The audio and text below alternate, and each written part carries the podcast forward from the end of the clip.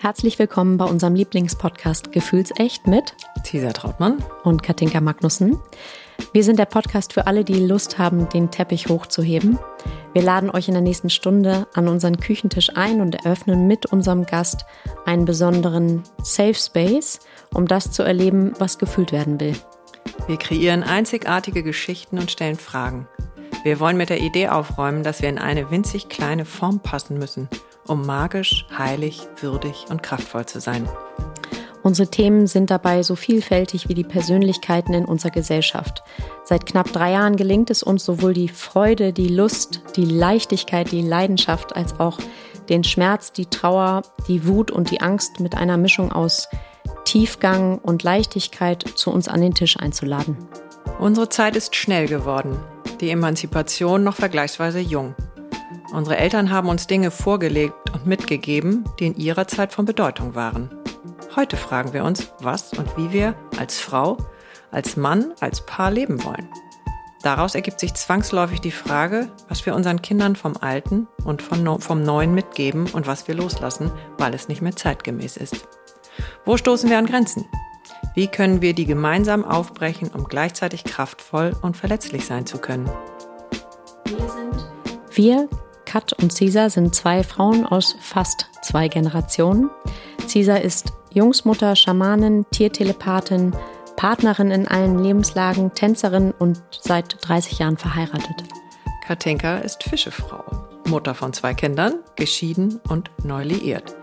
Ursprünglich hast du Modedesign studiert und bist heute im Branding zu Hause. Für alle, die Lust haben, sich außerhalb der nächsten Stunde zu verbinden, tauschen wir uns natürlich auf Instagram aus. Unser Account heißt gefühlsecht-podcast.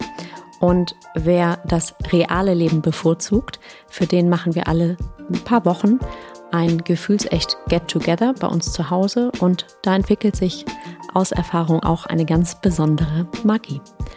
Und jetzt ganz viel Spaß mit unserem heutigen Gast. Also in dem Sinne ist das sehr klug, äh, wenn man die Einzigartigkeit des anderen erkennt und seine Freude mehrt, obwohl es einem selber keinen Spaß macht. Und das kriegt man dann zurück, weil der andere das natürlich dann auch macht. Aber es ist gut, äh, bei sich selber erstmal anzufangen. Und so mehre ich die Freude meiner Frau und unterstütze, dass sie früher allein nach New York gefahren ist und so und dass sie Freunde trifft, ich gar nicht kenne. Und sie unterstützt es bei mir auch. Und damit haben wir unsere Eigenständigkeit behalten und haben uns nicht irgendwie aufgelöst in der irrationalen Annahme, dass wir dann erlöst werden vom Übel, wenn wir alles zusammen machen, mhm. weil das ist die Hölle. Das ist aber die beste Voraussetzung. Dem, äh, und dann hat aber ja, die Verlegerin, die hat den Selbstentwickler irgendwie gern gehabt und fand den toll und dann habe ich wohl irgendwo in der Besprechung, ja, wollen Sie nicht ein neues Buch schreiben? Habe ich gesagt, nö. ja, aber wollen wir nicht über Mann und Frau, sage ich bloß nichts, alles schon gesagt worden. Und das ist ja peinlich, wenn ich jetzt, es wurde alles schon gesagt, nur nicht von jedem. Ja, also ich habe keine Lust, über Mann-Frau-Beziehungen zu schreiben.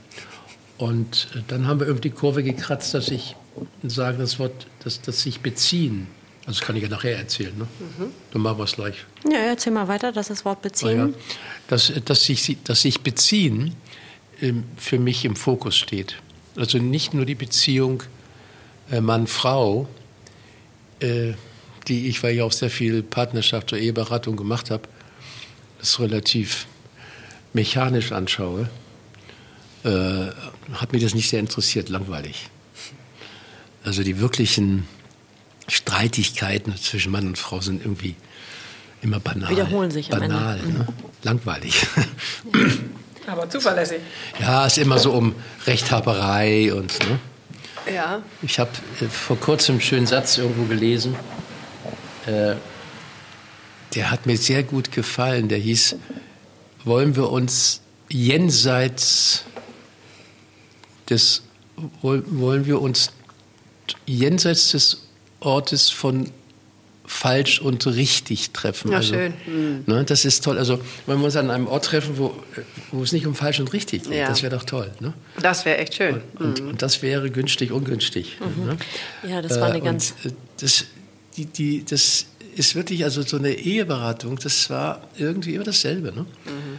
Also A macht nicht das, was B will. Mhm. Der Müll, die und das nennt man dann schlechte Ehe. Ne? Ja. Mhm. Und, äh, und dann hatte ich keine Lust. Und es gibt ja auch ganz viel, auch kluge und nette Bücher über Mann, Frau. Das ist ja auch das Thema. Äh, und dann haben die mich aber darauf festgenagelt, ja gut, wenn Sie das schon ein bisschen niveauvoller machen wollen, dann machen Sie es doch so. Und dann, dann schreiben Sie doch nur über, wie beziehe ich mich aufs Leben allgemein. Und dann habe ich mir, glaube ich, während des Gesprächs ist mir das dann klar geworden, dass es wohl keine gelingende Beziehung geben kann, gut, Ausnahmen bestätigen die Regel, äh, wenn ich nicht eine, eine gelingende Beziehung zum Stirb und Werde habe, mhm. also zum Pantarei, zum Leben. Mhm. Es ist, glaube ich, nicht sehr leicht, das Leben als Bedrohung und als gemein und als ungerecht äh, mhm. zu erleben und dann meinen Partner in den Arm zu nehmen und ihm zuzuhören mhm. und ihn ernst zu nehmen. Wenn ich so verbittert bin, mhm. dann werde ich mich auch auf seine Einzigartigkeit nicht beziehen können, sondern nur auf meine Vorstellung, die ich habe, wie es zu sein hat. Und, und der das, Partner türmt ja dann auch irgendwann. Ja, ja, irgendwann fühlt er sich nicht mehr gesehen sozusagen. Ja. Und es ist einfach sehr, sehr kindisch meiner Ansicht nach, dass man gegen das Leben ist, weil es mhm. ist, man, man man verliert. Es ist nicht, nicht klug, gegen das Stirb und Werde zu sein, dass alles fließt. Mhm. ja, weil man dann ist man verstimmt. Und wenn man verstimmt ist, wie soll ich dann plötzlich mit meinen Kindern wertschätzend und liebevoll umgehen, wenn ich das stocksauer Wort wertschätzend bin? ist ja auch die Wertschätzung, da ähm, bin ich kürzlich drauf gestoßen. Ich kannte den Begriff in der Deutung bisher anders, aber die Schätzung von dem, was ist. Also mhm. alles ist heilig, egal ja. was es ist. Das mhm. fand ich wundervoll. Das war für mich nochmal so einleuchtend. Ja. Ähm, das hat ganz viel mit der Haltung zu tun. Ja, das ist, äh, habe ich gerade heute mit, mit dem, ja, schon etwas äh, äh bewusstseinserweitertem Klienten gesprochen, dass der sogar gesagt hat, meinen Sie das, weil ich so gesagt habe, ähm, Sie haben bisher ja Ihr Glück an das Ego delegiert. Mhm. Aber Sie merken ja selber, dass Sie unglücklich sind. Und dann sagt er, ja, Sie haben es ja gesagt mit dem, mit dem Selbst und Ego, dass das Selbst ist eben nicht Ego. Und das Selbst ist verbunden mit allem. Also jetzt rein physikalisch könnte man sogar sagen, die Quantenphysik beweist, dass das wir alle miteinander verbunden sind, energetisch. Das mhm. gefällt den Esoterikern so gut. Nicht? Dass sie jetzt, ah ja, das haben wir die Sterne, gesagt. Die Sterne. Genau. Ich fürchte, wir müssen einen Cut machen und einmal anfangen. Genau. Okay, ich habe gedacht, ihr lässt es schon laufen. Wir lassen es auch schon die ganze Zeit laufen, aber wir fangen trotzdem nochmal offiziell genau. an. Ja, genau. würde ich sagen. Was haben wir denn? Machst du oder mach ich? Ja, fang du an, gerne. Dann könnt ihr das ja irgendwann, wenn ich das nicht normal gesagt habe, was, könnt ihr es hier reinschneiden oder so. Geht das? Das geht alles. Oder ist das alles normal? Das, auch das geht. Wir gucken jetzt mal. Herzlich willkommen, Jens Korsen. Wir sitzen immer noch am Tisch in der Korsen Drews Akademie, direkt am Marienplatz. Die Musik hat jetzt aufgehört. Mhm. Aber wir haben das große Glück, dass wir in dem Fall dich, Jens, jetzt nochmal alleine bei uns am Tisch an den Mikros haben, denn wir können nicht aus München abreisen, wenn wir nicht dich bei uns haben mit deinem wundervollen Buch äh, mit dem zauberhaften Titel Lieben, warum das größte aller Gefühle in Wahrheit eine Haltung ist. Und ich glaube, wir haben das beide eingeatmet, Katinka ja. und ich. Äh, Michael hat es äh, mitgebracht, weil Elke Menzel ihm das zu ich Weihnachten geschenkt hat. Ich weiß gar nicht, ob es für mich der erste Podcast ist. Also es ist ja grundsätzlich so, dass ich den Teil habe, der sich nicht, der unvorbereitet kommt und oft gar nicht weiß, wer am Mikrofon sitzt. Mhm. Ähm, und für mich ist es schon, also dass ich die 180, glaube ich, Seiten, 160 Seiten äh, auf der Bahnfahrt hierher, die Bahnfahrt von Hamburg geht fünfeinhalb Stunden, äh, durch eingeatmet habe. Sogar mein Textmarker hat aufgegeben. Ich habe dann den Kugelschreiber genommen. Ähm, es ist ein ganz, ganz, ganz wundervolles Buch. Freut mich, äh, das zu hören. Ähm äh, es ist so, dass es sich auch gut verkauft. Es würde sich noch mehr verkaufen, vielleicht sogar Bestseller sein. Gut, man sagt ja manchmal schon, wenn man 20, 30.000 verkauft, ist schon Bestseller, aber das, ich meine, das bei 100 fängt es wahrscheinlich an. Äh, der Verlag äh, ist sehr anspruchsvoll mhm. und haben den Untertitel sehr anspruchsvoll gewählt, äh, der eben sagt, dass Liebe an sich eine Haltung ist. Ich würde mich darüber ärgern, äh, weil ich denke, was sagt so ein Schlauberger mir? Ich liebe doch meine Frau, ich bin doch voller Gefühle, mein Herz bumpert. Und jetzt kommt so ein Schlauberger und sagt, Edge Badge, das ist doch eine Haltung. ja, was ist denn das? Also, da würde ich erst mal sagen, ja, ich weiß nicht, ob mich das weiterbringt zum Buch, nicht? Also da könnte es eher etwas banaler sein, wie, also lieben, wie ich die Liebe erhalte. Ne? Ganz in jeder Illustrierten steht es ja auch drin und wahrscheinlich hat der Verlag deshalb es nicht genommen, weil es so banal ist. Wie kann ich meine Liebe erhalten? Das will natürlich jeder wissen. Aber man weiß auch als Verkäufer, dass man ein Versprechen anbieten muss und nicht eine Tatsache. Und das, was wir hier letztendlich haben, also ich meine, Respekt vor dem Verlag, großer Anspruch. Die haben auch gesagt, Herr Gorsen, Sie haben ja auch ein anspruchsvolles Publikum, da können wir nicht so banal daherkommen, wie ich meine Liebe erhalte, ja. äh, sondern darum haben wir das ja auch Lieben genannt mhm. und nicht die Liebe, mhm. weil ich meine, dass Lieben eine Tätigkeit ist. Mhm. Und Liebe als Substantiv schon etwas Gefährliches. Ne? So, man könnte sagen, wie eine Litwassäule außen bunt und innen hohl. Ne? Liebst mich, ja, ich liebe dich, sondern ich will das ja messen können an deiner Tätigkeit. Wie häufig nimmst du mich in den Arm, wie häufig hörst du mir zu, äh, wie häufig tust du mal das, was ich möchte. Und das ist ja eine Tätigkeit, ja. Also, äh, mich es, dass du das verschlungen hast. Das spricht für dich sozusagen. Ich glaube, es werden auch noch viele, viele nach mir tun. Ähm, tatsächlich, du hast das vorhin schon beschrieben, es ist für dich so die Essenz. Und so habe ich es auch gelesen. Also ich habe C.G. Jung gehört und vieles ist mir bekannt. Und trotzdem mhm. war es nochmal so eine, ähm, ja, die Essenz von dem, was ist. Und im Grunde am Ende geht es um die Haltung. Wie stehen wir dem Leben gegenüber? Mhm. Und so wie wir dem Leben gegenüberstehen, ähm, so sind wir in allem. Also zu uns selbst, in Beziehungen. Mhm. Ähm, ja, also ich werde es... Äh, Jetzt, Weihnachten ist noch weit weg, aber davor zu Geburtstag inflationär werde ich es äh, verschenken. Es ist ähm, wirklich Fokus auf sich beziehen. Ne? Ja. Ähm, und auf was beziehe ich mich? Und ich habe ja sehr viele Menschen beraten, die also unglücklich, ja fast ja, kommen ja alle zu mir, die irgendwie nicht zufrieden sind. Ne? Hm. Es ist immer, immer so eine Auswahl. Aber wenn du es auf den Punkt bringen willst, dann sind sie nicht zufrieden, dass ihr Leben äh, nicht so gelaufen ist, wie sie es sich vorgestellt haben. Mhm. Ich glaube, das ist so eine der größten Erkenntnisse, dass das Leid äh, letztendlich die Folge unserer Vorstellungen ist, wie etwas sein sollte. Aber ist das auch ja. was, was eher unsere Generation heute betrifft? Also ich weiß zum Beispiel, meine, die Großmutter meines Mannes, natürlich auch schon ein bisschen tot, ein bisschen länger tot, äh, wenn ich die gefragt habe, wie geht's dir? Und da war der Mann bereits gestorben und ich würde jetzt von außen sagen, die hatte wirklich wenig, aber die Antwort war immer, ich bin zufrieden. Ja, besonders die Menschen, die noch religiös sind, mhm. äh, die sind mehr in Frieden. Ich mhm. definiere manchmal Zufriedenheit noch etwas treffender, glaube ich, in Infriedenheit. Mhm. Dass man in Frieden lebt mit dem Stirb und Werde, mhm. mit den Gesetzen des Lebens, dass man sich denen nicht widersetzt. Mhm.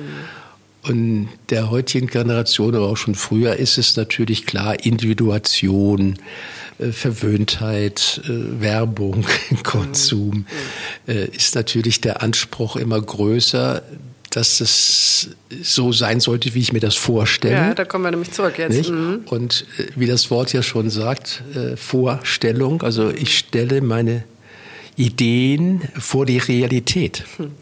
Und ich orientiere mich dann nicht mehr an dem, was ist, sondern an dem, wie es sein sollte. Ich habe ja auch am Anfang 1971, wie ich angefangen habe, habe ich ja Eltern-Kind-Beratung gemacht. Mhm. Ja, und das war das Hauptthema so nach dem Motto, du sollst dir kein Bildnis machen. Hm. Das Hauptthema war, dass die Kinder ja, verhaltensauffällig geworden sind oder neurotisch. Letztendlich, weil die Eltern sich ein Bild gemacht hatten, wie ihr Kind zu sein hat. Mhm. Der Junge sollte so sein, er sollte später das Unternehmen übernehmen und die Kleine sollte doch das, was ich als Mama nicht gemacht habe, doch ins Ballett gehen. Mhm. Also ganz banale Beispiele. Aber die Eltern versündigen sich, obwohl sie es ja nicht bösartig machen. Mhm. Sie meinen ja, es ist nur gut, aber sie meinen es für sich eher gut. Und sie, die Eltern haben nicht gelernt, sich an der Einzigartigkeit ihres Kindes zu orientieren, also an den Talenten, an, an dem, was es mitgebracht hat mhm. oder welches Thema, wie Goethe auch mal gesagt hat, jeder Mensch ist unter einem äh, speziellen Thema angetreten. Mhm.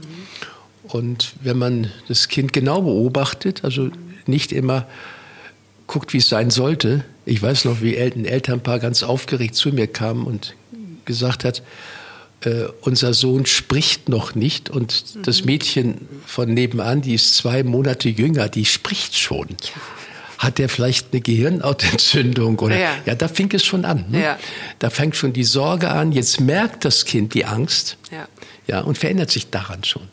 Ja, und äh, dass es den Eltern gelingen möge, ich habe meinen Beitrag dazu gemacht, das Kind anzuschauen als ein einzigartiges Wesen und immer zu merken, oh, jetzt bin ich wieder gefährdet, mir ein Bildnis zu machen. Auch wenn es mir nicht gefällt, die Einzigartigkeit, so werde ich auf Dauer mehr Erfolg haben, wenn ich die Einzigartigkeit fördere als das Kind aus seiner Einzigartigkeit herauszunehmen mhm. und es nach meinem Bildnis zu formen, habe ich sehr viel mehr Ärger. Mhm. Mehr Nachhilfeunterricht, mehr Kriminalität, mehr Drogen. Ja, wenn das Kind bei sich ist oder in seinem Wesentlichen sich angenommen fühlt, ist es ja auch nicht so gefährdet mhm. in Richtung Drogen oder Kriminalität, weil es ja eher bei sich ist und seinen Selbstwert mhm wiedergespiegelt bekommen hat, während Kinder meistens durch die pädagogischen Eingriffe das Gefühl haben, ich bin nicht so viel wert, weil ich soll ja immer anders sein. Ne? Mein Gott, die regen sich, ich soll ganz anders sein. Mein Gott, wie bist du wieder gewesen? Und so ein Kind versteht das ja nicht. Also ich habe früher das Beispiel erzählt, wenn die Mutter so ins Kinderzimmer tobt und das vierjährige Kind anschreit, mein Gott, du Ferkel, und wie schaut es denn wieder aus? Jetzt muss ich wieder so viel arbeiten und oh Gott, und das Kind anschreit. Mhm. Äh, das wäre natürlich nett, das wäre auch eine schöne Komödie, wenn das Kind so mit dem Gehirn eines Psychologen zu der Mutter sagt, Mama, du bist ja ganz außer der, setz dich doch erstmal hin und atme mal tief aus. Ja, und also. ich weiß ja auch, dass es mit dem Papa nicht mal so läuft. Ich glaube, der schläft auch nicht mehr mit dir. Gell? Hat er eine Freundin vielleicht sogar? Und du bist ja auch so unglücklich in deinem äh, Beruf, möchtest dich ja selbstständig machen. ich weiß, dass du völlig overloaded bist und völlig frustriert. Also, Mama, lass es raus. Ja. Schrei mich zusammen.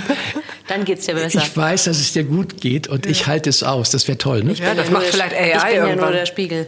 Dann hätten wir, dann hätten wir als Psychologen fast nichts zu tun. Ja, ja? Wahnsinn. Also die Kinder. Äh, Tatsächlich haben äh, kleine Anekdote. Ich habe einen vor zehn Jahren mal einen Vortrag von dir gehalten. Damals waren meine Kinder noch ungeboren und noch nicht in Planung.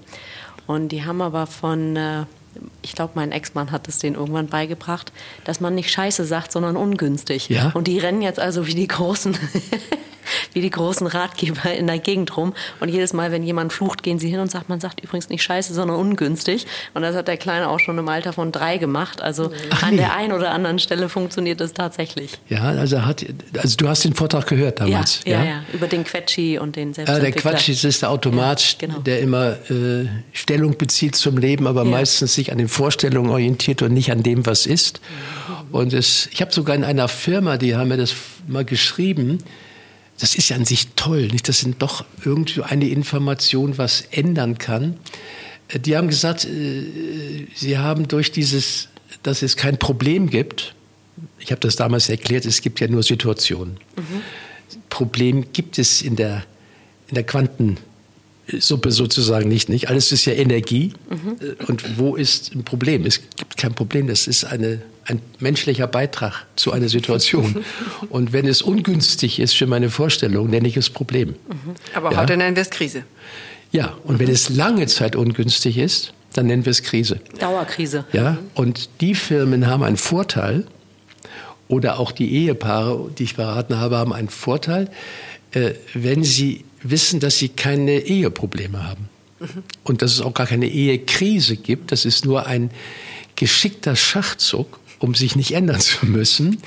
Und dass man dann die Ehe am besten noch zum Psychologen bringt und man geht derweil zum Golfspielen und dann holt man die reparierte Ehe wieder ab. Es ist also eine, eine Ablenkung von meiner Eigenverantwortlichkeit, dass ich sage, wir haben ein Problem, wir haben eine schlechte Ehe. Nein, A macht nicht das, was B will, und dann gibt es eine Krise, wenn B nicht das macht, was A will. Und dann wird aus dem Problem eine Krise, dann trennt man sich, weil das war ja nicht mehr auszuhalten. Und das ist schade, weil ich bin ein Befürworter der Ehe, mhm. wenn man sie richtig lebt mhm. und wenn man sie selber definiert. Mhm. Also das ist immer so mein, äh, mein Steckenpferd, dass ich Menschen sage, definiert doch eure Ehe selbst. Übernimmt doch nicht die Ehe eurer Eltern oder ja, sondern guckt euch mal eure charakterlichen Stärken oder Schwächen an. Mhm. Könnt ihr euch vielleicht sogar mal irgendwie beim Psychologen mal äh, Rat holen, was ist denn so deine Falle oder was, was, wie nimmst du Stellung zu Geld, zur Religion, zur Sexualität, zur Kindererziehung, zu Urlaub? Ja, also das ist äh, verwunderlich, dass Menschen sich heiraten, ohne äh, äh, sich bewusst zu machen, wie das Gehirn des anderen programmiert ist. Mhm. Das ist die große Gefahr der Erotik oder der Idee des Erlöstwerdens mhm. vom Übel, dass man da rosa-rot sieht mhm. und dann nach ein, zwei Jahren merkt, was habe ich denn da? Was, Ups, was habe ich, mir denn da, was hab ich mir denn da geangelt sozusagen? Da habe ich einfach so rein, da hing einer dran und hat, ja, hat ein bisschen geglänzt und mhm. ja und das war schon schön. Ja, das ist schön. Ich, also äh, das ist ja auch, also das nenne ich Verliebtheit, nicht? Also das ist ja schön, wenn man die deutsche Sprache mal so anschaut. Verlieben ist ja das Gegenteil von lieben. Ne? Also wie verlaufen oder mhm. verrechnen mhm. oder versemmeln. Ne? Ja, also das Ver. Ne? Und das Lieben, und das ist eben dann der Untertitel des Buches, ist eher eine Haltung. Mhm. Wie wie, wie schaffe ich es, in Einklang zu kommen mit den Gesetzen des Lebens, dass alles fließt, dass alles kommt und geht, die Gefühle kommen, die Gefühle gehen, vielleicht kommen sie mal wieder. Nicht? Und, mhm. und die Psychologen verdienen ja letztendlich, aber auch Pfarrer oder Ärzte verdienen letztendlich ihr Geld damit, dass die Menschen so unzufrieden sind. Das führt dann zu psychosomatischen Störungen und Depressionen. Ja, An sich ja nur, weil wir in der Schule nicht gelernt haben, mhm. damit umzugehen, äh, dass alles fließt. Ja und äh, dass wir nicht genau wissen, was kommt. Wir können es manchmal erahnen ja. und dass wir dann diesen Lieblingssatz, äh, den ich immer wieder gern zitiere, so die Geborgenheit in der Ungewissheit bekommen, nicht? Dass wir plötzlich spüren, dass das Ungewisse, dass die Zukunft nicht was Bedrohliches ist, sondern es könnte ja auch was Neues bringen. Es gibt dieses, äh, ich glaube, Gedicht ist von Hesse, glaube ich, nicht. Allem Anfang Wohnt ein Zauber, ein Zauber, ein Zauber inne. Ne? Und allem Ende wohnt übrigens auch ein Zauber inne. Ja, genau, weil es ja schon wieder Anfang ist. Ja, genau. ja, also dieses, das, aber das lernen wir nicht in der Schule. Leider, leider. Auch zu Hause ja nicht. Also Dinge könnte man ja auch von den Eltern lernen.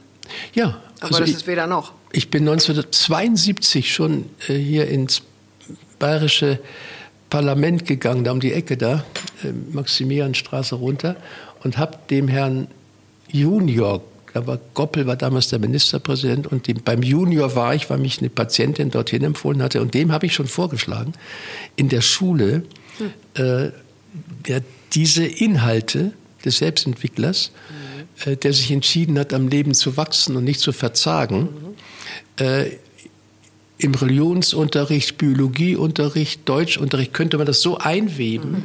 dass man gar, gar nicht ein neues Fach kreieren muss. Und da hat er gesagt, ja, das schaffen wir nicht. Ne? Es gibt, äh, gibt ja von der Margret Rasfeld-Schule im Aufbruch, mhm. ähm, die ja wirklich ein unfassbar revolutionäres, ähm, unfassbar revolutionäres schafft und trotzdem braucht es noch eine Weile, bis es ja. flächendeckend äh, drin ist. Aber die Tendenz zu mehr Selbstverantwortung schon in der frühen Schule ist da, aber ja. es wird noch, ja, es also wird mein, noch leider mein, lange dauern. Ja. Äh, mein, mein Freund der Gerald Hüther, ja. der ist ja ein begeisterter bis verzweifelter Kämpfer äh, für eine neue Schule, nicht? Ja. wo es um Eigenverantwortung geht, wo es um Erleben geht, ja. wo es um die Einzigartigkeit geht und eben nicht nur äh, ums Funktionieren. Aber der ist äh, sehr frustriert, weil er da oben im Kultusministerium nichts erreicht. Mhm. Und jetzt fährt er mit dem Bus durch die Gegend, habe ich gehört, und macht in, hat in Hameln irgendwo auf dem Marktplatz zwei Stunden den Eltern vorgeführt, wie man, wie Schule sein könnte. Mhm. Und seine Idee ist, was ich immer sehr, sehr wichtig finde, ähm, dass man Entdeckerlust und Gestalterfreude hat. Mhm. Das haben die Kinder. Alle. Alle. Mhm. Und die Entdeckerlust und die Gestaltungsfreude wird in der Schule genommen, weil das ist mhm. störend, wenn jeder irgendwas entdecken und gestalten will. Mhm. und er sagt, das ist auch für die deutsche Wirtschaft wichtig, nicht? Weil auch gerade in der heutigen Zeit ja Innovation angesagt ist. Und wenn wir dann nur noch so gleichförmig dahin machen, wie hat meine ein bayerischer Klient erzählt, dass seine Mutter zu ihm gesagt hat, Junge, merkt ihr, das musst immer schön mitfließen im Fluss, mhm. nie auftauchen. Wenn du auftauchst, kriegst du Watschen. Mhm. Ja, also immer so mitmachen. Und heute kommt es darauf an, aufzutauchen. Mhm. Innovation und, und Teilhabe zu haben. Naja, es appelliert schlussendlich an, was du ja auch viel in dem Buch ansprichst, an die Einzigartigkeit mhm. von jedem. Mhm. Und wenn wir da den Respekt nicht kriegen, und den kriegen wir eben darüber, dass wir uns erstmal in unserer Einzigartigkeit erkennen, mhm. Sozusagen unser Thema, mit dem wir auf die Erde gekommen sind. Habe ich jetzt ein Abenteuerthema? Habe ich ein Sicherheitsthema? Habe ich ein Neugierthema? Mit welchem Thema bist du gekommen? Mein Thema ist das Sicherheitsthema. Mhm. Ja, also deshalb bin ich wahrscheinlich auch auf den Selbstentwickler gekommen, weil mein Thema ist, das habe ich festgestellt, äh, dass ich, wenn ich Minus auf dem Konto hatte, da bin ich ganz nervös geworden. Mhm. Ja, es hat mich auch in Beziehungen äh, dann nicht freundlich gemacht. Ja, immer wenn ich Angst hatte, dass ich nicht überleben kann, was natürlich übertrieben war, aber das ja bei vielen schon kommt. Wenn ich Minus auf dem Konto habe und da und hier, mhm. äh, dann bin ich allgemein vibrierend gewesen und bin ungeduldig gewesen mit anderen. Mhm. Äh, wenn ich Plus auf dem Konto habe und eine gewisse Sicherheit hatte, mhm. War mein Gehirn nicht mehr in diesem Spannungszustand. Mhm. Immer nur gucken und kämpfen ja, und Taxi fahren. Ich habe das damals vorgeworfen Viele Kollegen haben dann äh, gegen den Doppelbeschluss damals äh, protestiert oder auch gegen die Atommeiler. Und ich habe Taxi gefahren. Mhm. Und dann habe ich mir gedacht, Mensch, Kors, das ist irgendwie peinlich so. Nicht? Also die anderen demonstrieren, ja, und du fährst Taxi.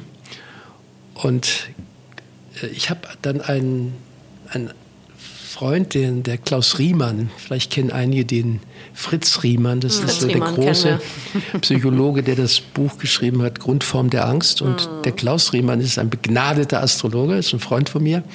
Ich habe da daran ja nicht Fritz, geglaubt. Fritz Riemann hat ja auch über die Astrologie ein Buch geschrieben, ja, genau. was ja ein bisschen 20er Jahre Deutsch, aber es ist also das war mein, eins meiner Bibeln. Das war mein Einstieg in die Astrologie. Ja, sehr, sehr spannend. Ja, also der hat die Lebensfallen der verschiedenen Themen dargestellt. Nicht, was ist die Lebensfalle vom Stier? Ja. Die Lebensfalle wäre, dass er sich verliert in seinem Überlebensmodus. Bist du Stier? Äh, wie bitte? Bist du Stier? Ja. Genau. Ja, also im Überlebensmodus. Mhm. Und ich habe dann auch dem Klaus gesagt, das ist mir ein bisschen peinlich, immer so diese Sicherheit und gerade der Psychologe dann immer, oh Gott, habe ich Minus und dann Taxi fahren und Geld verdienen, anstatt was Sinnvolles zu tun.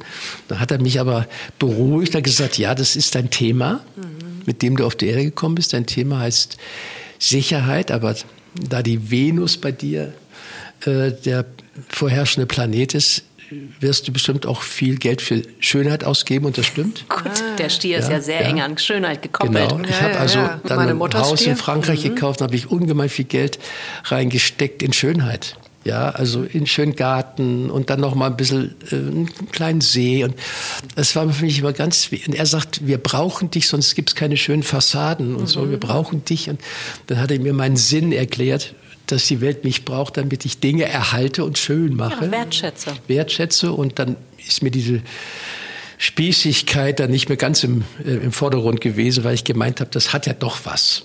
Und dann hat er mir erklärt, dass äh, es drei Wurzelthemen gibt und das habe ich bei mir sehr schön gesehen. Am Anfang war also meine Wurzel, also wenn ich es ganz kurz erkläre, Widder ist so das Frühlingszeichen. Äh, da geht die Kraft der Natur in, in die Pflanze, dass sie erstmal nach oben schießt. Ja. Ja, also Krokusse brechen dann diese Erde auf. Und dann geht die, Na die Kraft der Natur in die Wurzel, weil die brauchen dann Wurzeln. Boden. Und äh, dann geht es bei mir, das ist das Wurzelthema, also in der Erde. Und dann kommt nach dem Stier kommt der Zwilling. Und dann, das ist sehr schön, wenn das mit der Natur vergleicht. Und dann verzweigt sich äh, die Pflanze und schaut über äh, die Zäune. Und das ist das Zwillingsthema, Journalistenthema, Schauspielerthema, intellektuellen Thema, ja, Neugier und so, ja, und so weiter. Und das war sehr beeindruckend. Also ich habe dann immer äh, ihn reinlegen wollen, indem ich dann also äh, ihn eingeladen habe zu meinen Patienten und dann sollte der ihnen mal so erzählen, wie sie denn so denken und so. Und das hat mich richtig geärgert am Anfang, dass die Patienten gesagt haben, ja, also wie wissen Sie denn das? Ne? Und dann äh, habe ich mich langsam überzeugen lassen, dass da was dran ist. Ja, und dass jeder so ein Thema hat, wie er in die Welt hineinschaut und wie er auch gesehen wird. Und dann konnte ich mir besser verzeihen. Und eins der wichtigsten Sachen, glaube ich, für, ja, verzeihen für meine Spießigkeit der Sicherheit. Ah ja, okay. Ja, das hatte ich mir vorgeworfen. Das fand ich zu kleinbürgerlich. Ne? Vom Kopf her war ich da ganz weit, viel weiter. Nicht? Das- Ja, aber wie du vorhin Aber in mein Vegetatives- ja gesagt hast, die Erkenntnis alleine. Nein, ja, ja, das ist eben so, dass der Kopf sagt, das ist ja nicht das Glück. Aber das Vegetative, das Unterbewusstsein oder das Thema zwingt dich erstmal in Richtung Sicherheit. Und jetzt, das wollte ich weiter erzählen, und dann kann natürlich die Wurzel auch in eine Beziehung wachsen. Und das, um wieder auf das Buch zu kommen, äh, das ist die große Gefahr, äh, dass Menschen ihre Sicherheit über eine Partnerschaft Ja. äh, finden Also du wollen. bist die Lösung aller meiner Probleme. Und so, so die Ehe als Erlösungsort und nicht als Wachstumsort. Ja. Und den Partner Anschauen. als Genau. Erlöser von Genau. allem. Was ja, was ja krönt in der Verlobung und in der Ehe, weil dann ist ja alles sicher Richtig. und dann ist nichts mehr. Und das ist die, die irrationale Annahme. Und dann wächst, kann auch äh, die Wurzel in den Himmel wachsen, sozusagen, also in die Metaphysik. Und das habe ich bei mir so festgestellt, dass, dass ich dann ja metaphysischer, also die Verhaltenstherapie ist natürlich relativ mechanisch, und dann eben gesehen habe, dass ich meinen Halt ja auch äh, in der Philosophie oder in der Liebe an sich zum Menschen oder zu mir finden kann.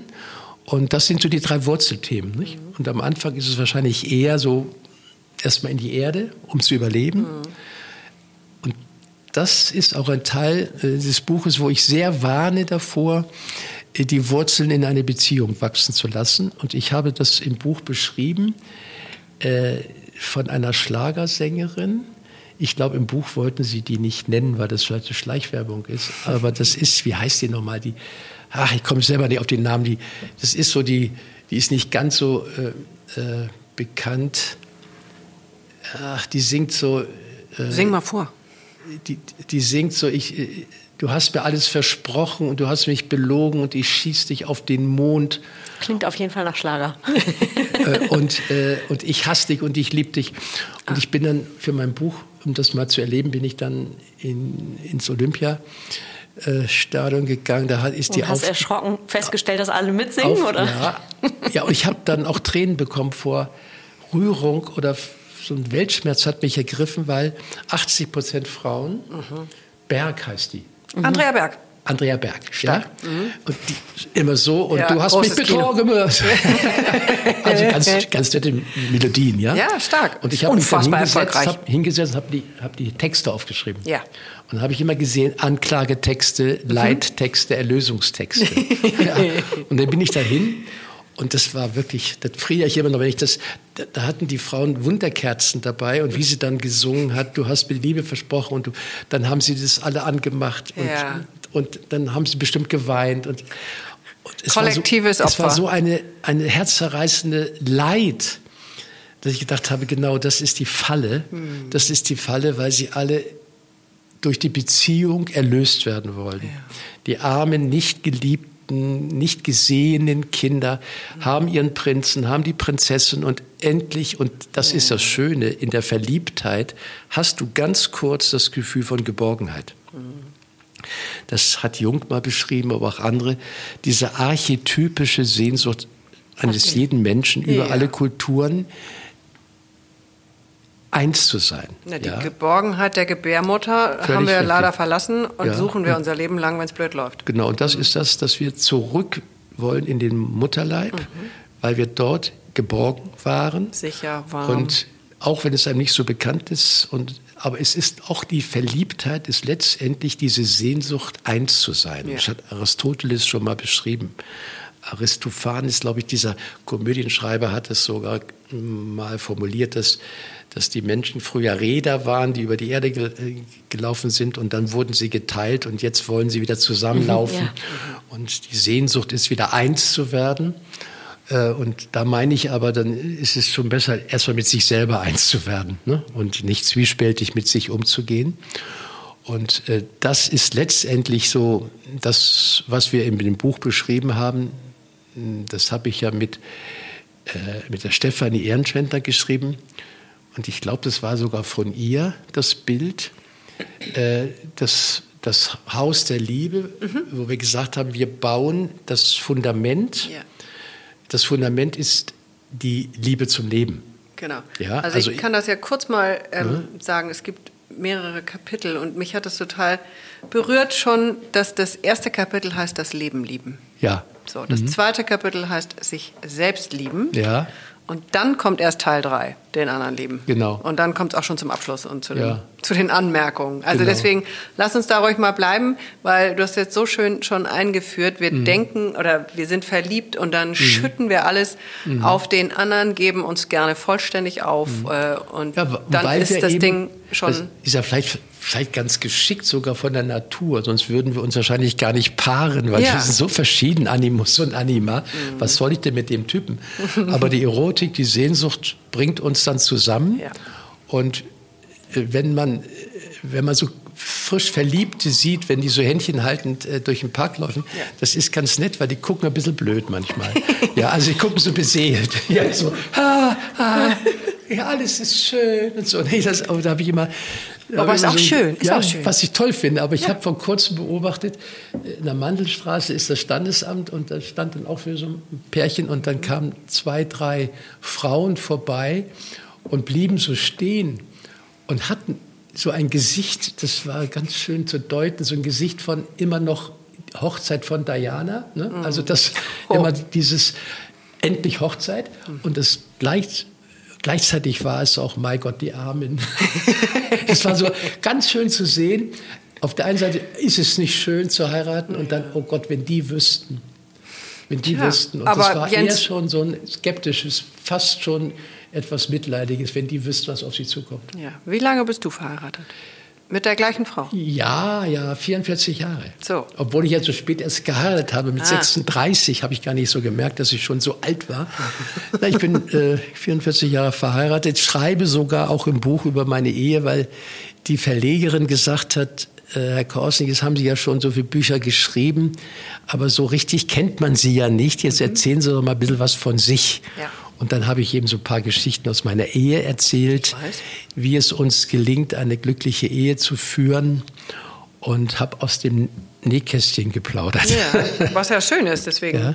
gerade jemand, der mit 80 hier sitzt und ähm, eine lange Ehe führt, du kannst einfach mitreden. Ja, das kann ich. Ich weiß aber auch, wie man, wie man sie führt. Ja. Das, das Codewort ist Nähe und Distanz. Mhm. Ja? Äh, die Nähe brauche ich, um den anderen zu spüren. Mhm. Und die Distanz brauche ich, um den anderen zu sehen. Mhm. Ja? Und auch um mich zu spüren. Ja, genau, dass ich die einfach Distanz. mal mich wahrnehme, ohne ja. den anderen. Also ich bin jetzt, in diesem Jahr habe ich eine Woche Urlaub alleine gemacht. Äh, weil es wichtig ist, alleine mal zu sein. Äh, meine Frau fährt morgen eine Woche nach Berlin alleine, kann sie wieder schöne vier Geschichten mitbringen. Ja. Wir, sie trifft ungefähr 60 Prozent der Menschen, die ich gar nicht kenne. Mhm. Ich bin eher immer in Zweierbeziehungen, also mit Freunden zusammen, also bin nicht so sehr der Gruppenmensch. Mhm. Hat mir der Klaus auch erklärt. Also deshalb bin ich jetzt nicht voll neurotisch, dass ich also mich lieber äh, in Zweiergesprächen wohlfühle als in einer großen Gruppe, mhm. obwohl ich halte das schon aus, aber es bringt mir nicht so viel. Ja? Und da ist die Julia ganz anders. Die träumt immer von großen Tischen, wo 14 Leute sitzen, irgendwo in der Sonne und trinken und lachen, mhm. was ich auch gut finde, aber mhm. mein Herz schlägt da nicht unbedingt höher. Ich sehe mich dann eher vielleicht mit irgendeinem äh, Freund durch, durch den englischen Garten äh, mhm. gehen und darüber zu reden, ob wir jetzt einen freien Willen haben oder nicht. Äh, was, was wiederum die Julia langweilt, mhm. äh, weil sie sagt, das ist ja nicht das wirkliche Leben, was sie auch recht hat. Es ist ja nur Reden übers Leben. Ja, ja. aber gibt es was Schöneres als also die Philosophie und das Leben an sich? Beides. Also ja. es ist beides. Ne? Also deshalb äh, habe ich da ein bisschen was erzählt von unserer Ehe, wie es uns gelingt. Also ich kann es ja verraten. Ich erzähle nicht gleich alle Geschichten, aber so unser Credo heißt, mehre die Freude deines Partners. Was in den meisten Ehen nicht so ist. Wenn der Partner sich ohne den anderen freut, dann kriegt der andere Angst, oh Gott, die freut sich ja ohne mich. Wer weiß, wo das endet. Also in dem Sinne ist das sehr klug, äh, wenn man die Einzigartigkeit des anderen erkennt und seine Freude mehrt, mhm. obwohl es einem selber keinen Spaß macht. Mhm. Und das kriegt man dann zurück, weil der andere das natürlich dann auch macht. Aber es ist gut, äh, bei sich selber erstmal anzufangen. Und so mehre ich die Freude äh, meiner Frau und unterstütze, dass sie früher allein nach New York gefahren ist und so und dass sie Freunde trifft, die ich gar nicht kenne. Und sie unterstützt es bei mir auch. Und damit haben wir unsere Eigenständigkeit behalten und haben uns nicht irgendwie aufgelöst in der irrationalen Annahme, dass wir dann erlöst werden vom Übel, wenn wir alles zusammen machen, mhm. weil das ist die Hölle. Ja. Weil nur, nur Nähe, und es gibt auch Ehepaare, also die bedauere ich sehr, die auch noch, Entschuldigung, zu viel geredet, ähm, auch noch geschäftlich miteinander verbandelt sind. Mhm. Das ist furchtbar, mhm. ja, weil sie dann immer nur über Umsatz und Kunden reden und überhaupt den anderen ja gar nicht mehr wahrnehmen, auch wenn ich ihn als Frau vielleicht oder als Mann nicht mehr als Sexualpartner vielleicht überhaupt nicht mehr wahrnehme, so wäre es doch gut, den anderen als Mensch in seiner Einzigartigkeit, in seinen Ängsten wahrzunehmen, ja, und ihn zu spüren. Aber das kann man gar nicht mehr verlangen von einem, der permanent im Überlebensmodus ist. Und das ist die große Gefahr, dass wir zu stark im Überlebensmodus sind durch unser Gehirn äh, das ja auf Über Überleben konditioniert ist und dass wir keinen Raum mehr haben, den anderen wahrzunehmen. Und deshalb begleite ich die Menschen seit ungefähr sechs, sieben Jahren äh, nur auf dem Weg, wie sie es schaffen, in gehobene Gestimmtheit zu kommen, also in eine gute Beziehung zum Sterb und Werde mhm. und zu sich und zu den anderen, äh, weil ich merke, wenn, wenn ich diese Verstimmtheit mein Leben bestimmen lasse, die Verstimmtheit kommt, oh Gott, oh Gott, da könnte mir der Gerichtsvollzieher das Haus wegnehmen, oh Gott, ich könnte entlassen werden. Und dass das Glück wirklich an das Ego, wie ich sage, äh, delegiert wird und sagt, ich bin dann glücklich, wenn ich genug Geld habe und wenn ich Besitz habe und wenn ich das habe. Und da besteht die große Gefahr, dass die Menschen dann unglücklich werden in der Beziehung, weil sie nur noch eine Überlebensgemeinschaft bilden, mhm. die nur noch darum geht, haben wir noch Minus, haben wir Plus. Mhm. Äh, wie war's? Äh, erzähl mal, was gibt's Neues? Ich kenne das sogar von mir, mhm. wenn meine Frau mal kurzzeitig mein Büro geleitet hat und ich war auf Reisen, dass ich sie angerufen habe und als erstes gesagt habe, was gibt's Neues? Ja, aber, nicht, aber nicht persönlich. Ja sondern was gibt's Neues? Und dann hat die irgendwann gesagt, sag mal, also hast du so noch alle, ne? Also du spinnst doch. Also immer, ich frag doch mal, wie es mir geht oder erzähl doch mal ein bisschen irgendwas. Aber wenn du so in diesem Geschäft drin bist, und mhm. da habe ich auch Mitgefühl mit diesen Karrieretypen, mhm. du hast wirklich keinen Raum mehr, den anderen wahrzunehmen. Und das ist noch nicht mal bösartig oder völlig psychopathisch, sondern das Gehirn hat die Kontrolle über dich übernommen. Mhm. Ja. Das ist ganz spannend. Das ist mir heute Morgen hier im Münchner Hotel passiert. Tatsächlich ist mein Freund durch Zufall hier mhm. ähm, und hatte hier geschäftlich gestern und heute zu tun.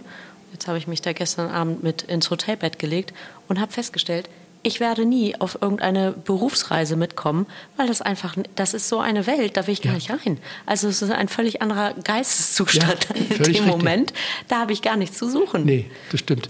Also das hat meine Frau auch mir gerade vor kurzem noch mal gesagt, wie sie mir klargemacht hat, dass, dass es nicht so nett von mir war. Ich habe es aber gar nicht gemerkt, dass ich sie viel allein gelassen habe, weil ich ja immer Vorträge gehalten habe, Seminare und weg und Koffer und nächsten Tag wieder weg.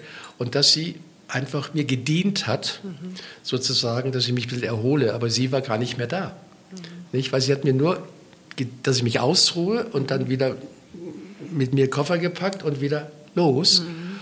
Und das tat mir im Nachhinein leid, aber ich habe es nicht gemerkt. Mhm. Ich habe es ja, auch gar nicht gegen auch sie gemacht. Ich habe es nur also für mich gemacht, mhm. aber sie war nicht mehr da. Ne?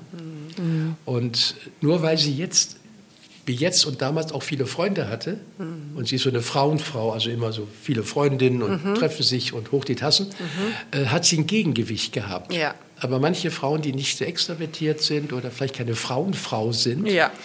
äh, dann hätte sie sich wahrscheinlich scheiden lassen von mir, weil sie gesagt hat, das ist doch keine Ehe, was ist denn das? Ja. Ich habe es mir ganz anders vorgestellt. Und wieder auf das äh, zurück, was ich gesagt habe, Nähe und Distanz. Gut, dass sie dann die Nähe gefunden hat bei ihren Freundinnen, die ich ihr nicht bösartig entzogen habe. Aber ich war so in meinem Rausch drin, äh, dass ich keinen Raum mehr hatte, sie zu sehen. Mhm. Und äh, das ist natürlich Schön, immer besser geworden. Äh, weil ich auch bewusst mich begrenzt habe, obwohl mhm. ich immer noch Anfragen habe, das also eher absage, mhm. weil ich meine Wertigkeit verändert habe. Mhm. Zugegebenermaßen ist das immer leichter, wenn man älter wird. Mhm. Ja, also mhm. man könnte selbstironisch sagen, wenn du weniger Kraft hast, ist ja klar, da wirst du friedlicher. Ja. Äh, aber es ist für unsere Ehe jetzt besonders schön, weil sie weiß, dass ich ein paar Sachen für sie absage, was ganz toll ist. Ne? Wie auch Kinder merken, wenn der Papa versprochen hat, ich gehe mit dir zum Fußball und der Japaner kommt und will ein Geschäft machen, dass er zum Japaner sagt, nein, ich habe mit meinem Sohn einen Termin, ich gehe mit dem zum Fußball und kommen Sie mal andermal wieder. Ach, ist das nicht herrlich für ein Kind? Aber welches Kind oder welcher Partner erlebt das? Dass ein Mann oder auch heute auch eine Frau äh, so stark auch beseelt ist von ihrem Beruf, mhm. äh, dass der Raum nicht mehr da ist, den anderen wahrzunehmen. Mhm. Das kennt ihr ja wahrscheinlich auch. Unbedingt. Ne, kennt jeder. Ja. Und äh, wenn, wenn man das aber weiß, dann könnte man die Ehe so definieren, mhm. dass man sagt, okay, jetzt bist du draußen und läufst draußen rum. Äh, wie, wie, wie machen wir das? Und wie, wie gehe ich damit um? Mhm. Und dann könnte man Optionen finden, mhm. wie man damit umgeht. Mhm. Das heißt also, äh, du schläfst mit mir ja schon seit drei Jahren nicht, ich suche mir mal einen. Warum soll ich denn immer hinter einem herlaufen, der nicht will? Äh, ich will mich auch nicht von dir trennen, ich mag dich auch noch sehr gern, aber ich brauche ab und zu mal Bestätigung als Frau. Und dann sagte er, na klar, wenn ich weiß, dass du bei mir bleibst, dann mach das doch mal. Mhm. Ich mehre die Freude meines Partners sozusagen. Mhm. Was ja. ja. mutig ist, ne? Ja. Also ein mutiger Schritt. Ja, wer, wer das nicht schafft, in der Beziehung ehrlich zu sein mhm. und über sich zu reden, mhm. äh, der wird keine gelingende Beziehung haben, weil wenn eine Beziehung auf Verheimlichen aufgebaut ist, dann geht die Intimität weg. Mhm. noch schlimmer als ein sogenannter Seitensprung, obwohl ich diesen Begriff sehr komisch finde. Mhm. Äh, noch schlimmer ist das Lügen. Mhm. Das verletzt mehr. Weil, Gott, ich kann auch doch der Frau erklären, weißt du, das ist nicht so persönlich gemeint. Mhm. Guck mal unter Mann nach und dann im Duden ja. Triebtäter oder so. Mhm. Also dass man das mit, mit Humor nehmen kann. Mhm. Äh, und das ist eben auch ein Teil des Buches, dass mhm. es äh, dem Leser gelingt, die Einzigartigkeit des anderen nicht als eine persönliche Beleidigung zu interpretieren. Ja, es wird natürlich dann zum Thema, wenn man das die Beziehung als eins wahrnimmt und nicht mhm. als, ich sag mal, die Symbolik von zwei Kreisen, die sich begegnen ja. und eine ja. Schnittmenge haben. Ja. Aber auch trotzdem, du hast es auch, die Seite lag eben offen bei mir, um wirklich ich liebe dich sagen zu können, muss man zuerst ich sagen können. Mhm. Also wenn mhm. es zweimal ich hat, dann gibt es eben diesen Raum, wo ich liebe dich oder ich sehe dich entstehen kann. Wenn es den, wenn es das Ich nicht gibt, kann das dieser ist, Raum gar nicht entstehen. Das ist ein Stichwort nochmal für das, was ich vorhin nicht weitergeführt habe wenn wir das Haus der Liebe bauen, dann ist ja. äh, das Fundament, dass ich mich mit den Gesetzen des Lebens anfreunde und vielleicht sie sogar liebe, weil es ja auch toll ist, dass im Beginn das Leben ist und dass man dadurch sehr viel mehr spürt und es nicht immer nur bedauert, dass was weggeht, sondern mhm. auch das Neue feiern kann. Mhm. Und wenn ich das Fundament habe, dann kommen die Wände und die Fenster und das ist dann die Selbstliebe ja? dass äh, ich den anderen also nicht brauche, sondern dass ich das mit dem Leben auf, auf Du und Du bin, dass ich mich selber in meinem Thema Liebe nicht akzeptiere. Das ist ein Unterschied. Einer hat zu mir gesagt, Herr Kossen, ja, soll ich mich mit meinen blöden Eigenschaften akzeptieren? Soll ich das zu wenig? Sie können diese etwas dunklen Eigenschaften auch in den Arm nehmen und sagen, wie ein kleines Kind, das bist du auch. Mhm. Es gibt so einen klugen Satz, wenn dein Dunkles wächst, wächst auch du. Also wenn dein Schatten wächst, wirst du auch größer. Also bekenn dich ruhig zu deinen sogenannten ungünstigen Eigenschaften, aber wenn du sie aussprichst, sind sie nicht mehr so mächtig. Mhm, mhm. ja? Und wenn ich dann mich entschieden habe, was ich ja sowieso meine, dass, was erstmal fremd klingt, die Verliebtheit kriegen wir zum Nulltarif. Mhm. Ja, das ist ein Geschenk. Mhm. Aber die Liebe ist eher eine Haltung. Ja, und das hat etwas mit Einstellung zu tun. Und letztendlich könnte ich sagen, dass die Liebe eine Entscheidung ist. Ich entscheide mich, meine Frau, meinen Mann als Gesamtpaket mhm. zu lieben. Da gefallen mir auch ein paar Dinge nicht. Aber unterm Strich, ja, gut, können wir etwas mal flapsig sagen, unterm Strich ist es ist er noch, noch das geringste Übel, sozusagen. ja, du ja? hast das auch in dem Buch von einem Paar, also einmal kurz für unsere Zuhörer, hier läuft draußen irgendwie die Samba, keine Ahnung. Heute ist Valentine's Day. Ach so, ja, Fasching wahrscheinlich in München. Oder mhm. ja, irgendwas läuft hier auf jeden Fall gerade vorbei mit ja. großen Trommeln. Ja, aber, aber auch das ist ein herrliches Geschenk, weil was für eine auflockernde Musik am Abend. Ähm, du hast es in deinem Buch, Jens, ganz schön beschrieben von einem Paar, was einmal, ich kriege es nicht genau zusammen, aber du wirst mir gleich helfen, was einmal eine mhm. Basis gelegt hat für ihre Beziehung, für ihre Ehe und gesagt hat, okay, das ist das, was wir wollen, wofür wir gemeinsam antreten und komme, was wolle. Also da kommen ungünstige, wie du sagst, Situationen. Aber wir haben uns einmal für das eine, für die Basis entschieden. Wichtig ist aber der äh, Nachsatz, das meinst du, glaube ich, dass die sich einmal im Jahr getroffen haben. Genau. Mhm. Äh, also äh, zwei Nächte im schönen Hotel übernachtet haben und weil sie auch beide Business tätig waren, hatten sie schon viel Ausbildung wahrscheinlich in Planen und Strategie. Ach, das hast du geschrieben, nicht? genau, ja. Und mhm. haben dann wirklich das eher businessmäßig durchgeschaut. Mhm. Was haben wir uns vorgenommen? Inwieweit haben wir das durchgezogen? Inwieweit haben wir das vergessen? Inwieweit hast du das, was du gesagt hast, Meere, die Freude mhm. Äh, von mir? Ist es dir gelungen? Inwieweit ist es mir gelungen? Und dass sie immer eine Art Bilanz gezogen haben, was ich sehr, sehr schlau finde. Mhm.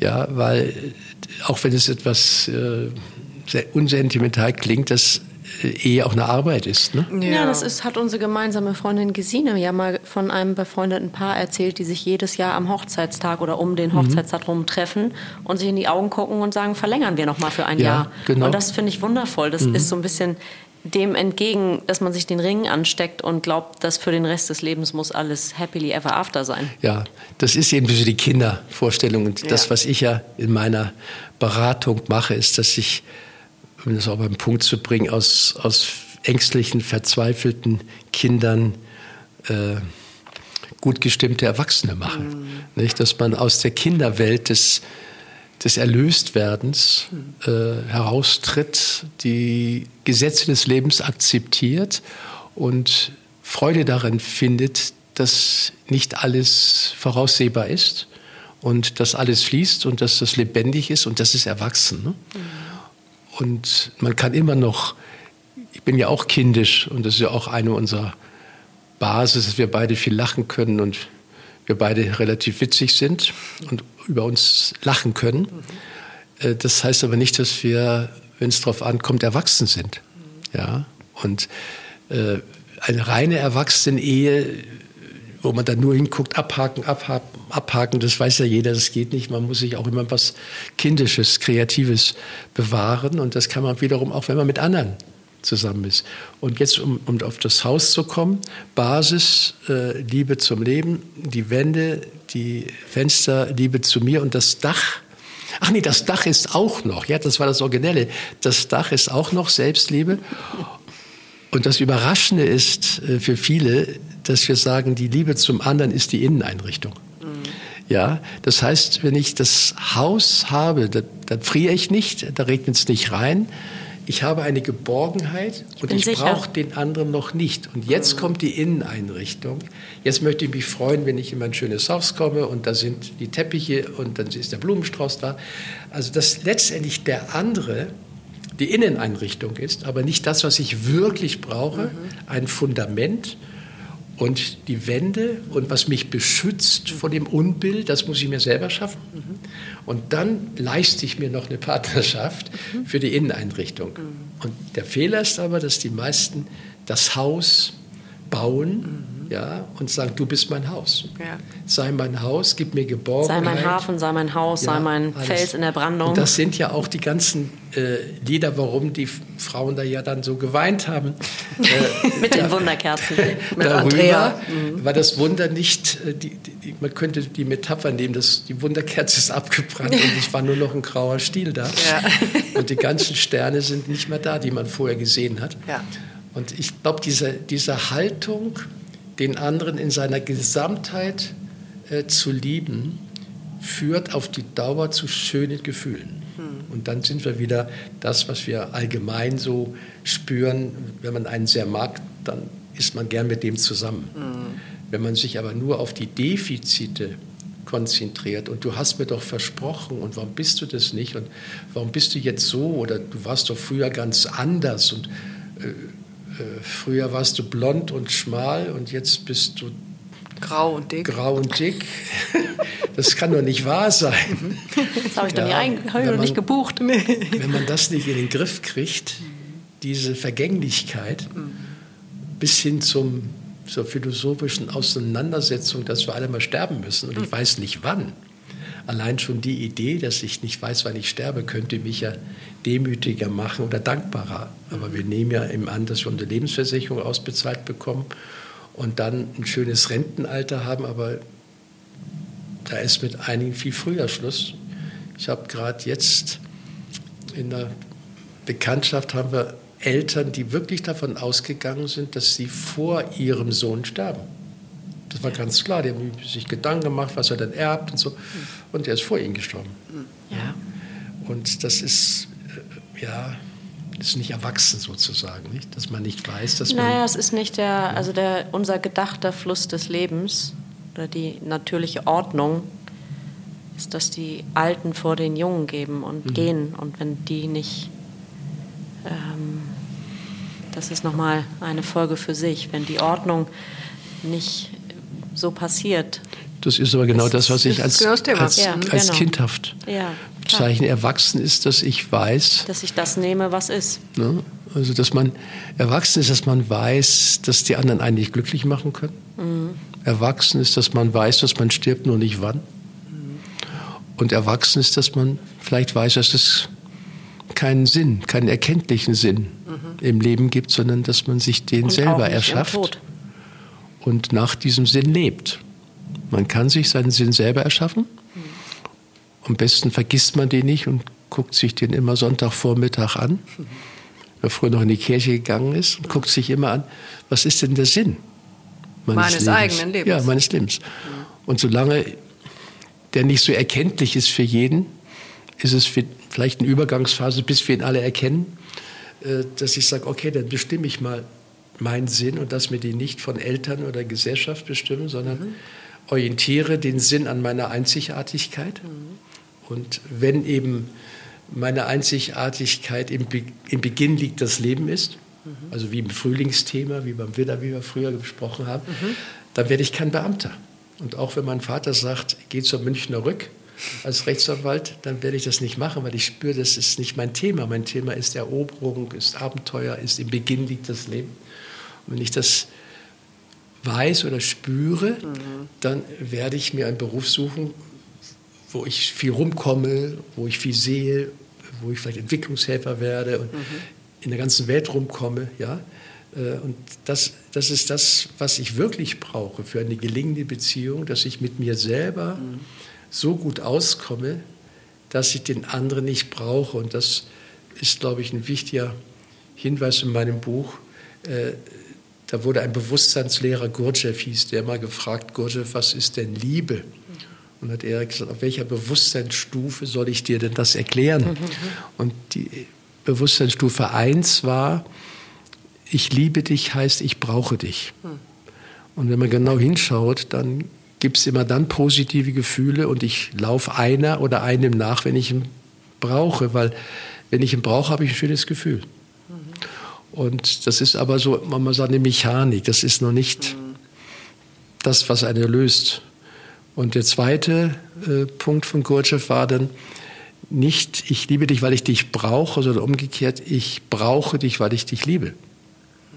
Ich habe also ich brauche dich nicht, ich kann mir selber was zu essen machen und äh, Sex kann ich mir überall holen, ja. Also äh, ich brauche dich nicht, ich muss dich nicht funktionalisieren, aber wenn ich dich sehe, geht mir das Herz über und ich liebe dich in deiner Einzigartigkeit und auch in dem etwas ungünstigen Verhalten, was du äh, Ab und zu an. Tag legst. Ja, Was aber du jeden Montag an den Tag äh, legst, weil du den Müll nicht runterbringst.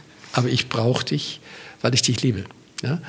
Und gut, dann gibt es die dritte äh, Version, das ist die transpersonale Liebe, dass die Sucherin in Indien, dem gut aussehenden Guru, äh, sagt, Guru, ich liebe dich. Und der sagt, ich liebe dich auch. Und dann sagt sie, oh toll, gehen wir zu mir oder zu, zu dir. Und er nur lacht und weitergeht. Und sie dann denkt, du Schuft. Aber er liebt alle. Das ist die transpersonale Liebe. Und dann geht es immer so weiter. Aber das hat etwas mit Bewusstsein zu tun. Ne? Und die unterste Ebene, ohne das jetzt zu diskriminieren, also die mechanistische Ebene wäre eben, ich liebe dich, weil ich dich brauche. Weil ich, wenn ich mit dir zusammen bin, weniger Angst habe, besser einschlafen kann, äh, keine Überlebensängste habe, du kannst mich beschützen vor dem und dem oder du bist wie meine Mama und so, nicht? Äh, Du pflegst mich, wenn ich krank bin, aber das ist immer, ich brauche dich, ne? Und das ist gar nicht so einfach, das zu unterscheiden. Ist aber wert, sich den, die Gedanken mal zu machen. Ja, also ich behaupte eben, dass man dann erst wirklich lieben kann, wenn man den anderen nicht braucht. Weil es was mit Freiwilligkeit zu tun hat.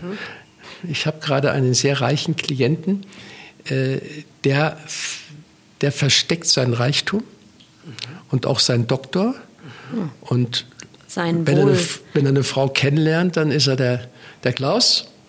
Und was machst du? Ja, ich bin Angestellter so und so. Post. Ja. Und fährt auch ein kleines Auto oder nicht sein großes. Und ihm gelingt es drei bis fünf Monate, das geheim zu halten, bis er spürt, dass die ihn mag, so wie er ist. Weil man sagt ja etwas bös, äh, eine gute Charaktereigenschaft des Mannes ist, viel Geld zu haben. Okay. Ja, und sie liebt dann eher vielleicht seinen guten Charakter Geld.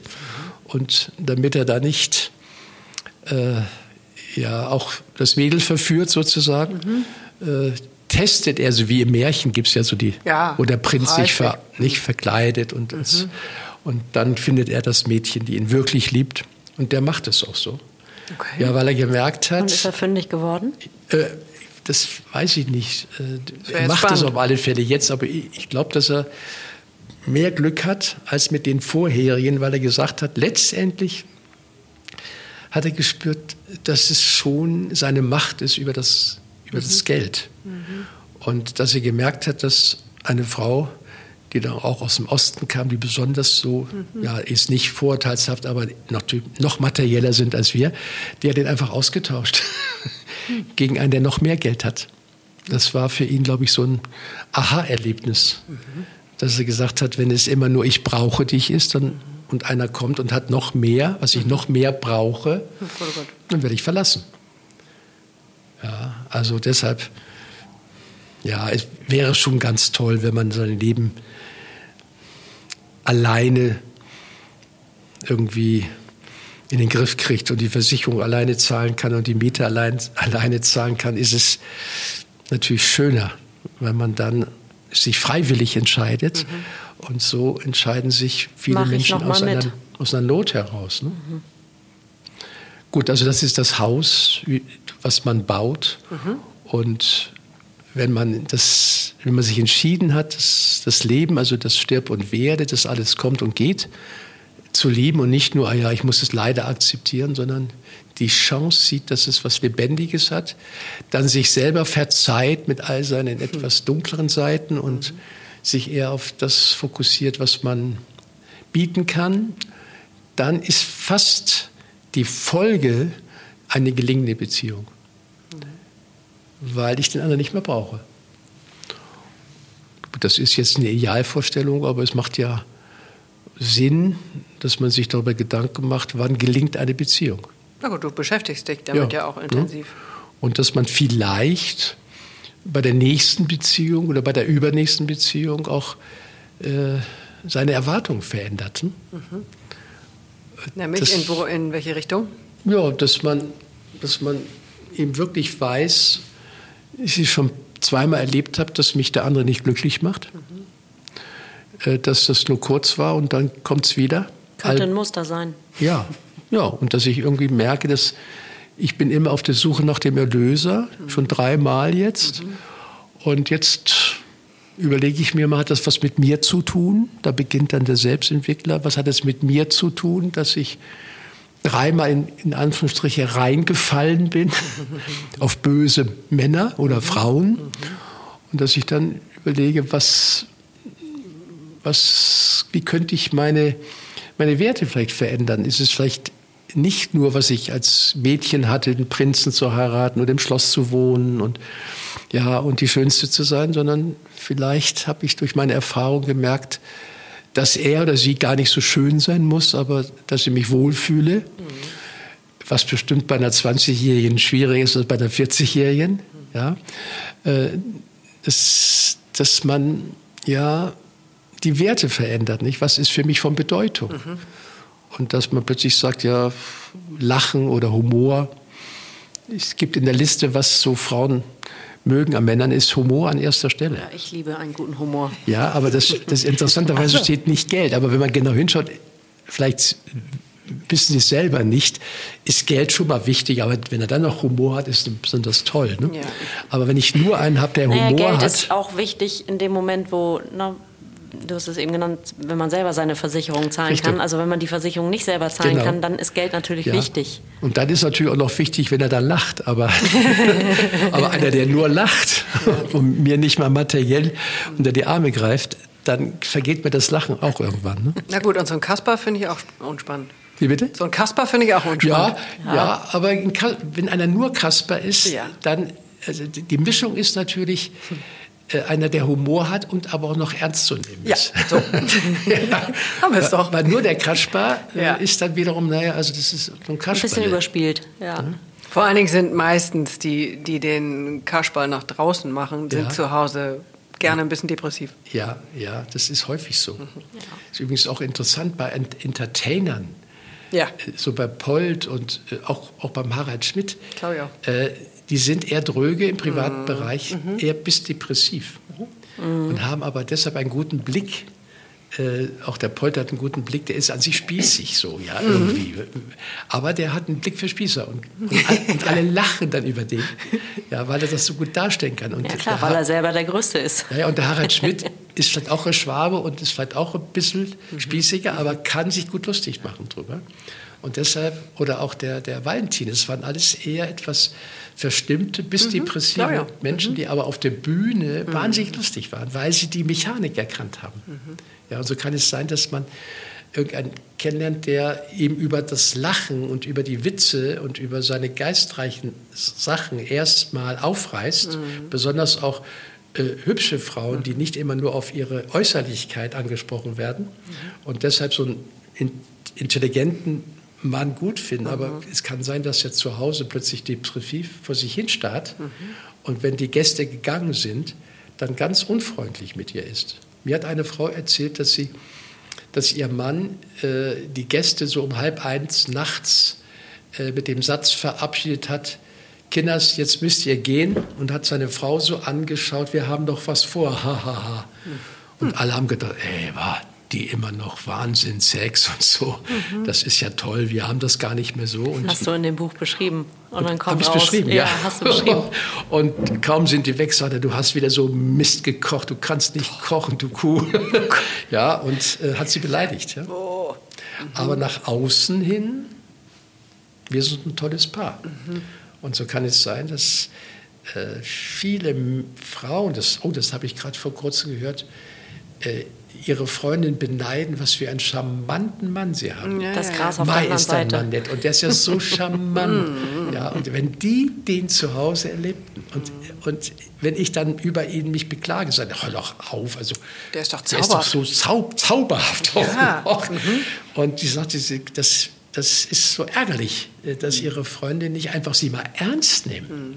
ja. und einfach sagen, gut, wenn du das erzählst, glaub mir das. Die sagen, ach komm, der ist doch so nett. Also ich wäre froh, wenn ich den hätte. Ja? Ja, also Gut. da kommen wir in die narzisstische Ecke, glaube ja. ich. Also weil eben diese sehr bühnenaffinen auch einen hohen Anteil an Narzissmus haben können. Da tauchen wir jetzt dann, nicht mehr ein. Ich nein. würde sagen, wir lassen, entlassen Jens zu seinem Stammtisch. Ja, ich habe nämlich gerade auf die Uhr geguckt, ja, genau. Der schon äh, tagt ohne ihn. Ähm, liegt noch was liegt noch was oben, muss noch etwas gesagt werden. Ich glaube, ich glaube der, der, der wichtigste Satz ist, wenn du mit dir selber gut hinkommst und mit dem Leben und das Leben als Lerninhalt nimmst für Gelassenheit und Liebe, also wenn du bereit bist, dich zu entwickeln am Leben und auch an den anderen, dass du den Partner nicht als Erlöser siehst, sondern als Coach sozusagen, der dir vom Leben zugespült worden ist, um was zu kapieren. Mhm. Weil das immer Resonanzgesetze sind. Warum lernst du den eigentlich kennen? Ist es dein Erlöser und so weiter? Also wenn du den anderen nicht als Sargnagel siehst, mhm. sondern als Coach, als einer, der dich spiegelt häufig auch, mhm. dann ist die Ehe nicht so sinnlos, sondern hat Sinn. Und dann kann es auch heiter werden. Ja, das ist ja vielleicht ein gutes Schlusswort. Also vielen Dank für eure klugen Fragen. Vielen Dank für deine Zeit. Sehr schön, ja. Und für deine Energie. Hm. Und dein kluges Wissen. Ja. Prima. Und deine noch viel klügere und weise Erfahrung. Mhm. Weil was will mir jetzt ein 25-Jähriger sagen, ähm, wie läuft es jetzt irgendwie mit einer langen Ehe? Was ja. ist gut und was ist richtig? Und ich kann nur sagen, dass ich wirklich äh, mit diesem Buch sehr, sehr viele erhellende Momente und Gefühle und vor allem Bestätigungen erfahren habe, in dem, wie ich das mache, wie wir das machen, was eben teilweise sehr mutig auch ist. Und anders. Und anders. Und ähm, da hat mir dein Buch sehr, sehr geholfen. Ich habe sogar äh, von einer Frau gehört, dass die so einen Frauenzirkel gegründet. Ein Mann ist dabei, mhm. fünf Frauen, ein Mann und die sich alle sechs Wochen treffen mhm. und das Buch durchsprechen und darüber reden, was sie anders machen als früher. Mhm. Weil wenn man nur jetzt darüber redet, ist es ja zu wenig, sondern jeder hat dem anderen erzählt, äh, an was er arbeitet bei sich selbst mhm. und erzählt dem anderen, das ist mir gelungen. Ich habe mal die Freude meines Partners gemehrt. Ich habe ihn mal gelobt. Ich habe mein Kind in den Arm genommen, obwohl es eine Sechs geschrieben hat. Mhm. Und dann die anderen ihn loben, ja, und das Belohnungssystem dann anspringt und es man wiederholt. Also es ist leichter mit Menschen hm, sich zu treffen und das auszutauschen. Als Alleinkämpfer ist es ja. schwieriger. Ja. Also, und wenn man nur eine Freundin hat. Mhm mit, mit, mit, der man drüber redet, also nicht mehr jammern über den Partner oder sich Männer nicht jammern über ihre Frauen, sondern dass sie sich zusammensetzen und sagen, was können wir selber beitragen zu einer gelingenden Beziehung. Ja, und auch im allerbesten Fall das Paar mhm. liest das Buch ja. gemeinsam und sagt, was, was, hier würde ich mal und Richtig. kannst du nicht mal da, wollen wir nicht gemeinsam und es diskutieren. Und dass man dann aber ab, äh, vor, sich vornimmt, eben nicht, siehst du genau, das sagt er und das machst du immer. ja, weil das ist die große Falle, sondern das schreibe ich in dem Buch, was wohl die Liebe auf der Verhaltensebene ist, äh, dass man dem anderen nichts einredet, nichts ausredet mhm. und keine ungefragten Ratschläge und keine ungefragten Beurteilungen gibt. Und da muss man sehr aufpassen, dass man das Buch nicht immer nur als Impuls nimmt und mit anderen zusammen. Siehst du, der sagt auch, du bist so, sondern ja dass man sich wirklich hinschreibt, diese ungünstigen vier, wie ich sie nenne, nichts einreden, nichts ausreden, keine ungefragten Ratschläge und Beurteilungen, dass man das beherzigt, weil dann kann man sich eine, an einem Ort treffen, jenseits von richtig und falsch, mhm, sondern schön. auf dein Lieblingswort, dann kann man nur noch sagen, günstig oder ungünstig, für meine Erwartung, aber nicht richtig oder falsch. Das gibt es an sich nicht. Jeder hat seine Wahrheit. Gut, ich könnte jetzt noch mehrere Worte zum Sonntag sprechen, wir kommen, wir, kommen, wir kommen wieder. Vielen Dank, okay. Jens Korsen. Ciao. Das war Tschüss. eine wundervolle Stunde. Dankeschön. Herzlichen Dank.